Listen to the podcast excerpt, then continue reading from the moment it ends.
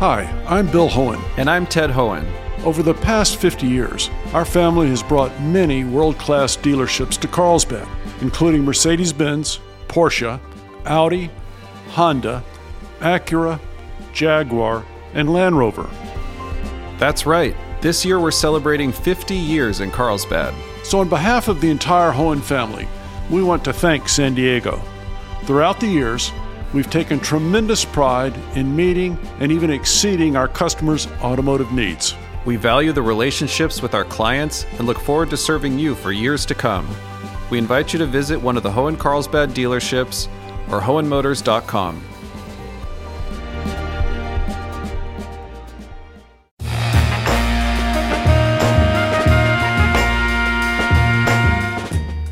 Welcome in, San Diego. It's Jade Hindman here.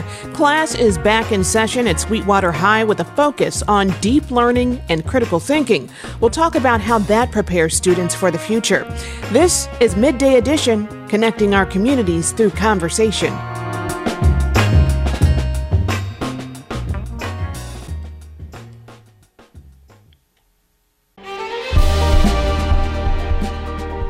Hi, I'm Bill Hoehn. And I'm Ted Hoehn. Over the past 50 years, our family has brought many world class dealerships to Carlsbad, including Mercedes Benz, Porsche, Audi, Honda, Acura, Jaguar, and Land Rover.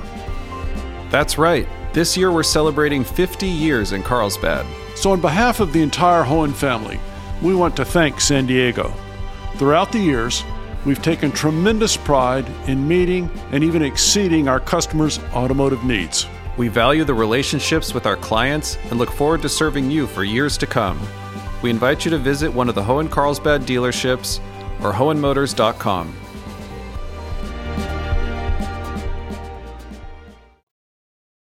Today is the first day back to school for students in the Chula Vista Elementary and Sweetwater Union High School districts. Sweetwater High is one of more than two dozen schools in the Sweetwater district. Its principal, Alejandra Inzunza, is joining me to discuss the start of the new school year. And Alejandra, welcome. Thank you. Thank you for having me today. So glad to have you here. Your district is on a year round schedule. So, Sweetwater and Chula Vista Elementary District uh, are the first in the county to start the fall semester. What are the challenges and benefits of starting earlier in the summer? Well, you know, I truly believe starting earlier in the summer is more of a benefit than a challenge. You know, we all get some time off to rest, meaning our staff and our students, but the break is long and short enough that our students uh, don't lose that learning um, that they had in June. And this year, the Sweetwater Union High School District is focused on a concept of deeper learning. What does that look like in your curriculum? Yes, you know, I really appreciate our district's focus on embracing that deeper learning. And it really is about developing essential skills in our students. As we know, our staff are committed to teaching our academic standards, but it's really about engaging our students in their learning, which means it's learning skills, essential skills as well for life. So, deeper learning looks like learning how to think for yourself. It's learning how to solve problems, to be a dynamic communicator, and really developing more creativity and the ability for our students to think deeper in not only what they're learning, but what they do here on campus. That's great. So, what are some of the ways you all um, encourage that in students? What does the lesson plan kind of look like? Are there specific exercises or activities? I worked with our staff in really collaborating together in lesson planning. And it's about having lesson plans that are engaging for students that are relevant to their life. So we may have an academic standard that we're teaching, but how does that impact them on their daily life? And in our lesson plans, what we want our students to do is to also work collectively in groups and be able to, whether it's solving a problem, whether it is um, in a lab, coming up with uh, collective agreements in a classroom, it really is giving them the ability to teach and learn from each other as well. I mean, what do you think are the most effective ways to communicate deeper learning and um, to encourage it? I mean, is it simply cracking open a book, or is it more hands-on, uh, a more hands-on approach? I think there's a little bit of both. Our students all learn differently, and so you know, I encourage and we work with our teachers to plan lesson plans that hit the learning modalities of all students. Um, and with deeper learning is learning your students deeper as well and um, meeting, meeting them where they are and helping them accelerate that. And that's how we communicate uh, that deeper learning. And with our students, also communicating with them the strengths that they have and what they also offer to not only our school, but when they leave, right, to the world. And that's really that that communication is really empowering them to also take ownership of their learning and doing it in a place where we're going to have that support for them. That's great. And uh, also, you know, it's been over three years since the coronavirus pandemic closed schools for extended periods of time. Do you think students have recovered from the learning loss? I think with anything in any year, we have students that learn on a different level. And you know, we are setting systems so that if we have students who are um, having a difficult time in their learning or are continuing to learn, we're setting those systems for and interventions really for those students. I think in any year, I know with the coronavirus, um, we talked about learning loss and learning gaps, but last year we really focused on accelerating our learning. And while we may have students that may have had some gaps, it was really meeting them where they are and accelerating that and I know that there are a lot of students who speak English as a second language who are in the school district and entering uh, the school district. How are you all able to really support those students um, and their parents? We see all of our English learners as a population that needs that extra support. So, in our school culture, our English learners are all our students. And so we're all teachers of any student who um, may need a little more support in their English development. And so, as principal, I also offer many parent um, workshops. We have an active parent center here with parent volunteers. Um, we work with community members um, to see what supports we can give any family, um, regardless of their language um, or any barriers they may have that is the school culture that we've built around here is really supporting that whole student um, and family and parent as needed. Um, what programs are being offered this school year in terms of addressing the mental health needs of students? So, we also work very closely um, with our Student Support Services Department and offering um, mental health services, referrals. Um, we do have uh, mental health clubs on our campuses um, and work directly with uh, district psychologists um, and making sure that we're meeting the needs and the social needs, mental needs of our students. And as the principal, what are you most looking forward to in this new school year? Oh, as principal, I absolutely love and enjoy what I do. And I'm really looking forward today to see the many smiling faces on our students and just welcoming here at Sweetwater High School um, just giving them a smile, saying good morning, thanking them for being here. Um, so as when they walk in, they know that they're coming to a school environment that is caring and safe. And that's what I'm looking forward to is really seeing students again. And what do you anticipate are some of the challenges this year? I really tend to be, um, I think my philosophy is knowing that there can always be challenges, but we plan and prepare our school year so that we're able to um, navigate, I guess, any challenge that might come our way. Um, at, I'll be honest at this point today, I'm anticipating welcoming kids into classrooms and starting with uh, building that connection to our schools so that our students have a safe place to be. And, um, you know, that's really what I'm anticipating more than anything. Is there anything else you want to talk about or um, highlight about this school year or anything that's different that you want to talk about? Just uh, that we're excited. I'm really proud to be principal here at Sweetwater High School. There's a lot of pride and legacy here in um, in National City and being a part of the Sweetwater District. Um, I already felt that excitement from our teachers and staff, and that's that's what we're looking forward to. I asked them today what they love about this school, and every single one resounding said our students, and that really does feel that that pride that we have here. I've been speaking with Sweetwater High Principal Alejandra Inzunza. And Alejandra, thank you so much for joining us. Thank you so much for having me. It, it was a pleasure. Thank you. What do you think are most important lessons to be taught in the classroom? Give us a call at 619 452 0228. Leave a message, or you can email us at midday at kpbs.org.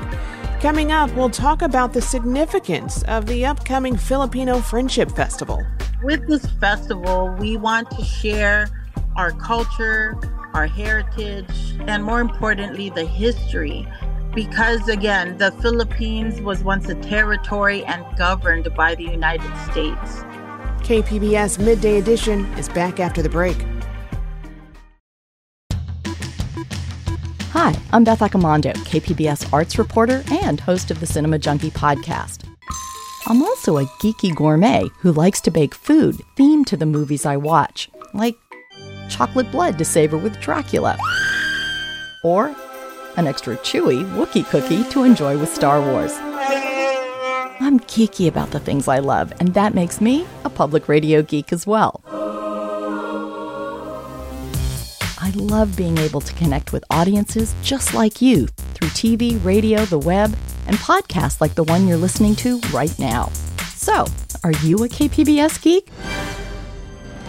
If so, then I'm asking you to get in touch with your inner nerd and become a member of KPBS today.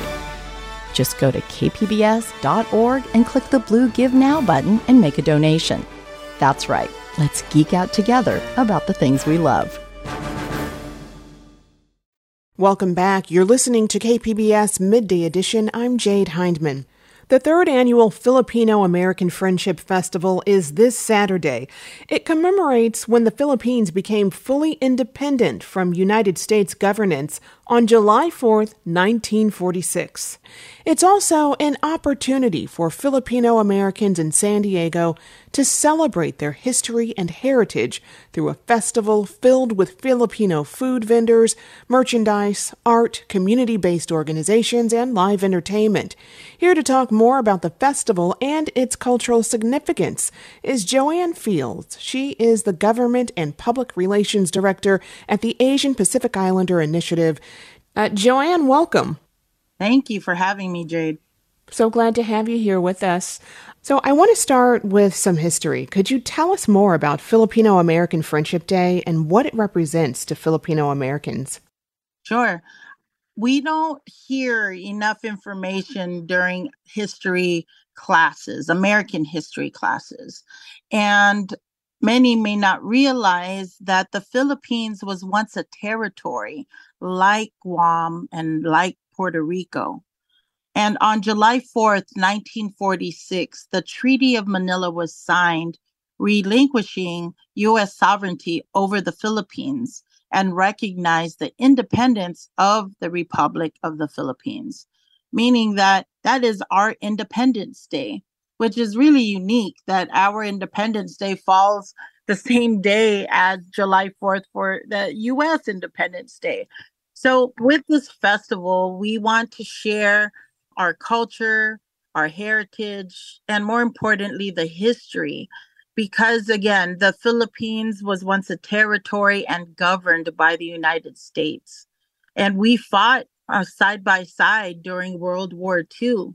So, with the 217,000 Filipinos residing in the county of San Diego, according to the US Census Bureau, this is the time that we can really um, showcase our wares, our art, our talent, and of course, our food. And it's all happening at the Naval Training Center Park, NTC Park at Liberty Station. Many many people know that uh, at least the majority of Filipinos they came to San Diego by way of the military. So it'll be also like a reunion of sorts to come back to NTC um, Park, where it's a free family event. All we ask is you to bring a lawn chair and just enjoy uh, the day with us. starting at 11 o'clock all the way up until 6 in the afternoon. There will also be a Filipino history exhibit that will feature the Duty to Country curriculum, which highlights Filipino World War II veterans who served under the American flag and their decades long civil rights struggle to gain recognition and benefits from the U.S. government. The Bataan Death March is one major example where veterans were long denied benefits. Uh, tell us more about the history behind this exhibit. Again, much of our history isn't taught in school. So instead of waiting for someone else to develop this curriculum, we are part of a organization, um, the FilVetREP, where we developed the curriculum to teach the Filipinos' role in World War II, the untold story. And um, we supported and contributed to the curriculum through our teachers um, that are on the board of the Filipino American Educators Association. So we will have a booth that will have uh, the full curriculum available. We also have video. We have uh, giveaways to help promote um, and educate our community what our untold story was during World War II. And you mentioned Filipino American history is rarely represented in school curriculums, if at all. Can you talk more about why it's so important for Filipino youth to learn about their history and more broadly, why it's important for everyone to learn about it? Well, it is important for all of us to to learn but especially our young people so that they know that the filipino community contributed into american history we're really not foreigners, especially when we were governed by the United States. We were a territory of the United States.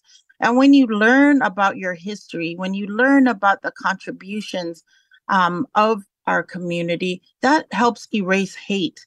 And we know that Asian hate runs rampant um, nationally and even here in San Diego.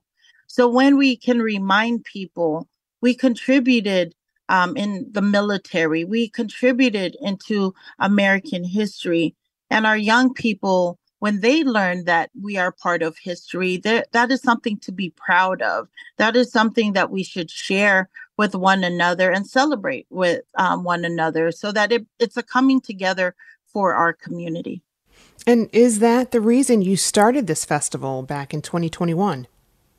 Yes, that is the very reason why we started this festival because we cannot wait for the curriculum to be approved by a board for ethnic studies or wait for the book to be written.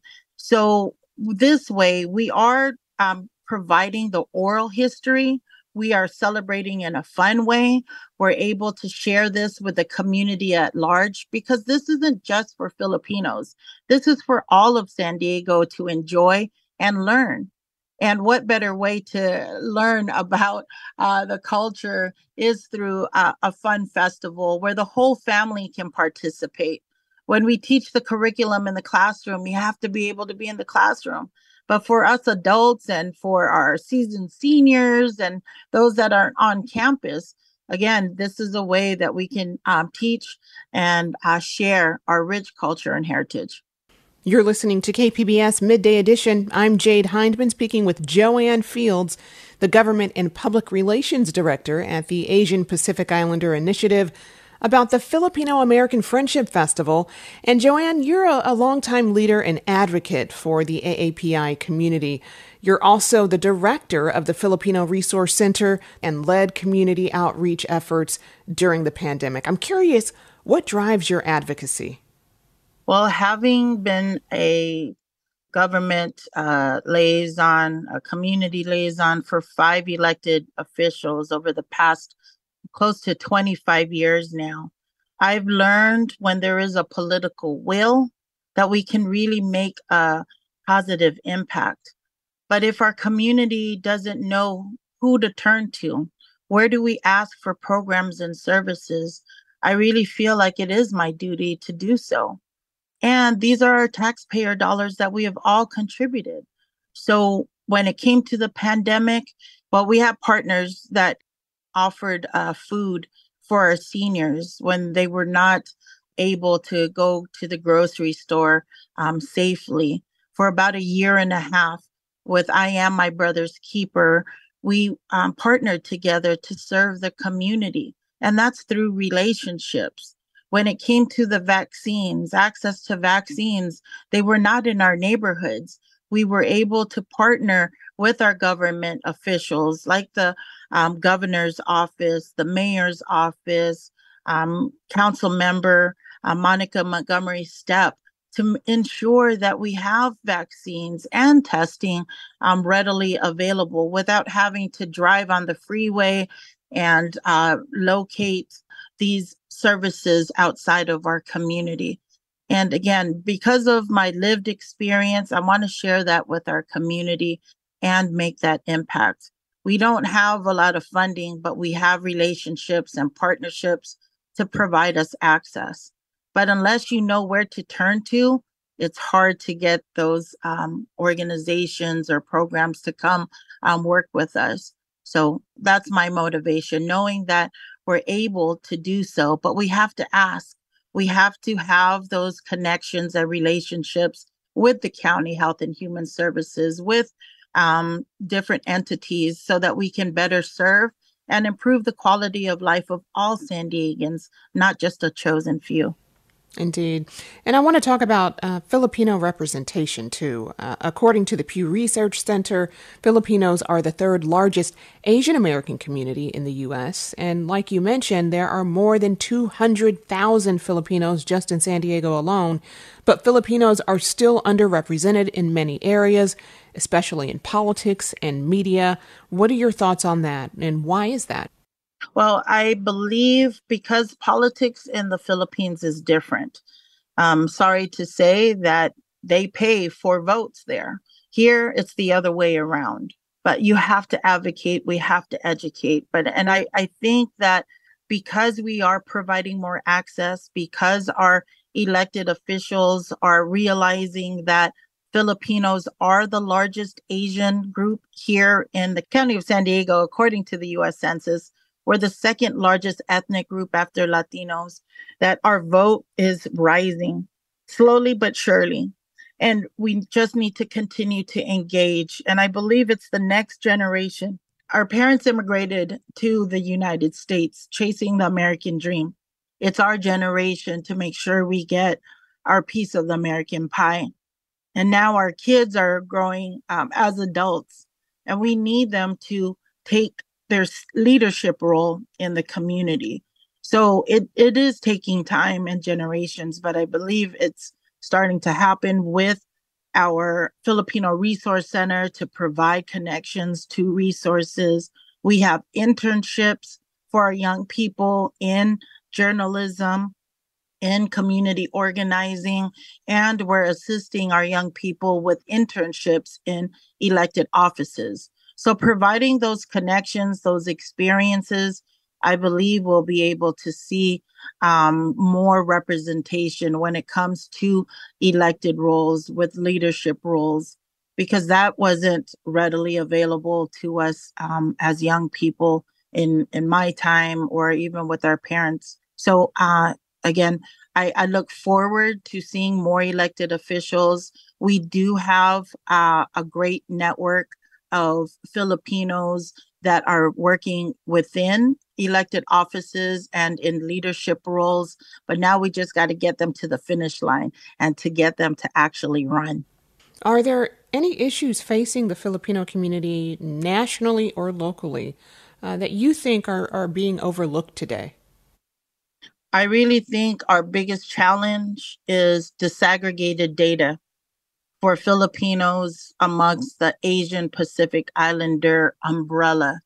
Because when it comes to proving the need, whether it is um, access to quality health care to address high blood pressure or diabetes, if it is to address um, small business needs, we are still coming out of the COVID pandemic, and some small businesses have difficulty recovering um, because of the lack of staff. We need to know where to access funding so that to help bring them back to the staffing levels they need to run a productive uh, business. We need data to make sure that our young people are able to achieve in school. There is a stereotype that we're all valedictorians, that we all have good grades, but people don't know the data that Filipinos also have a very high suicidal ideation because of the pressures to achieve because of the pressures that you know fall upon um, you know our young people because of the sacrifices our parents have made to come to the US. So without data, it's it it's very challenging to get the supports that we need. But also we need the data to see if are are we able to access affordable housing. We do have unsheltered Filipinos, but they're not counted by ethnicity when there is um, a count of the homeless. We need data, and data, I believe, is the national crisis that we have because mm-hmm. we're not able to prove the needs for programs and services. Yeah, I mean, and you've got so many efforts underway. So I'm curious, you know, what now? What currently are you leading in the community to push for more Filipino visibility? So I can start with the Filipino American Friendship Festival. I am on the language advisory for the San Diego County Register of Voters. We will have a voter registration drive at the festival. We are educating our community on the special election that's happening uh, to fill the vacancy of former Supervisor Fletcher. We are making sure that our young people are prepared and know of internships. So we are working on that. Uh, we have Road Scholars, where that is a program for our young people to meet elected officials in office. Filipinos in leadership, like Attorney General Rob Bonta, Mayor Todd Gloria, and anywhere we can connect our young people to someone that looks like them so they know that you can strive to be that person, whether it's a council member, a, a mayor, um, attorney general. We have those connections. So we're taking these young people on the road and taking it straight to them. What is your ultimate goal with the Filipino American Friendship Festival? Really, this uh, festival is to raise the visibility of the Filipino uh, community. Because when we ask people who is Asian, usually you'll hear Chinese, Vietnamese, Japanese, or Pacific Islanders, Native Hawaiian, Samoan, or Chamorro, but rarely we hear Filipino. We have small businesses and restaurants and churches. And um, like not many other cities, in the city of San Diego, we have at least 40 Filipino language classes taught in school as part of the curriculum for world language. So we do have programs, but some people just don't know it's there. So with the festival, we're able to um, showcase that and just connect people and inform them that we have we have Filipino language, we have the duty to country curriculum, we do have issues in the community that we can work with one another to improve the quality of life because not one person, not one organization can do it all. But when we come together, we are stronger. And again, this event is not just for Filipinos. This is for all of San Diego to enjoy. And I know people that are flying in to participate with us. So um, that's what's really exciting that it is a sharing of culture and heritage and um, it's free. so again, yeah. thank you. Thank you, Jade, for for the opportunity and I hope it all works out.